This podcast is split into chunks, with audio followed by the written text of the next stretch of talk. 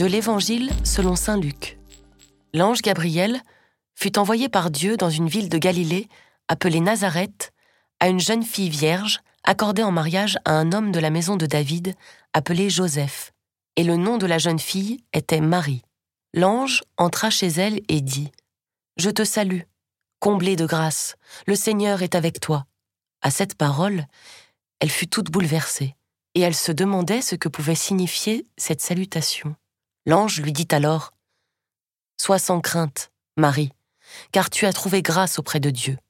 Voici que tu vas concevoir et enfanter un fils. Tu lui donneras le nom de Jésus. Il sera grand.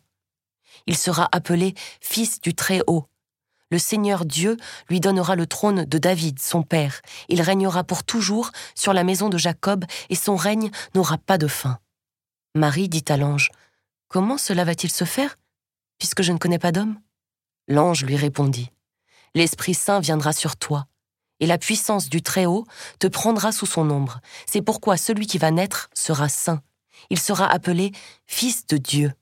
Or voici que, dans sa vieillesse, Élisabeth, ta parente, a conçu elle aussi un fils, et en est à son sixième mois, alors qu'on l'appelait la femme stérile, car rien n'est impossible à Dieu.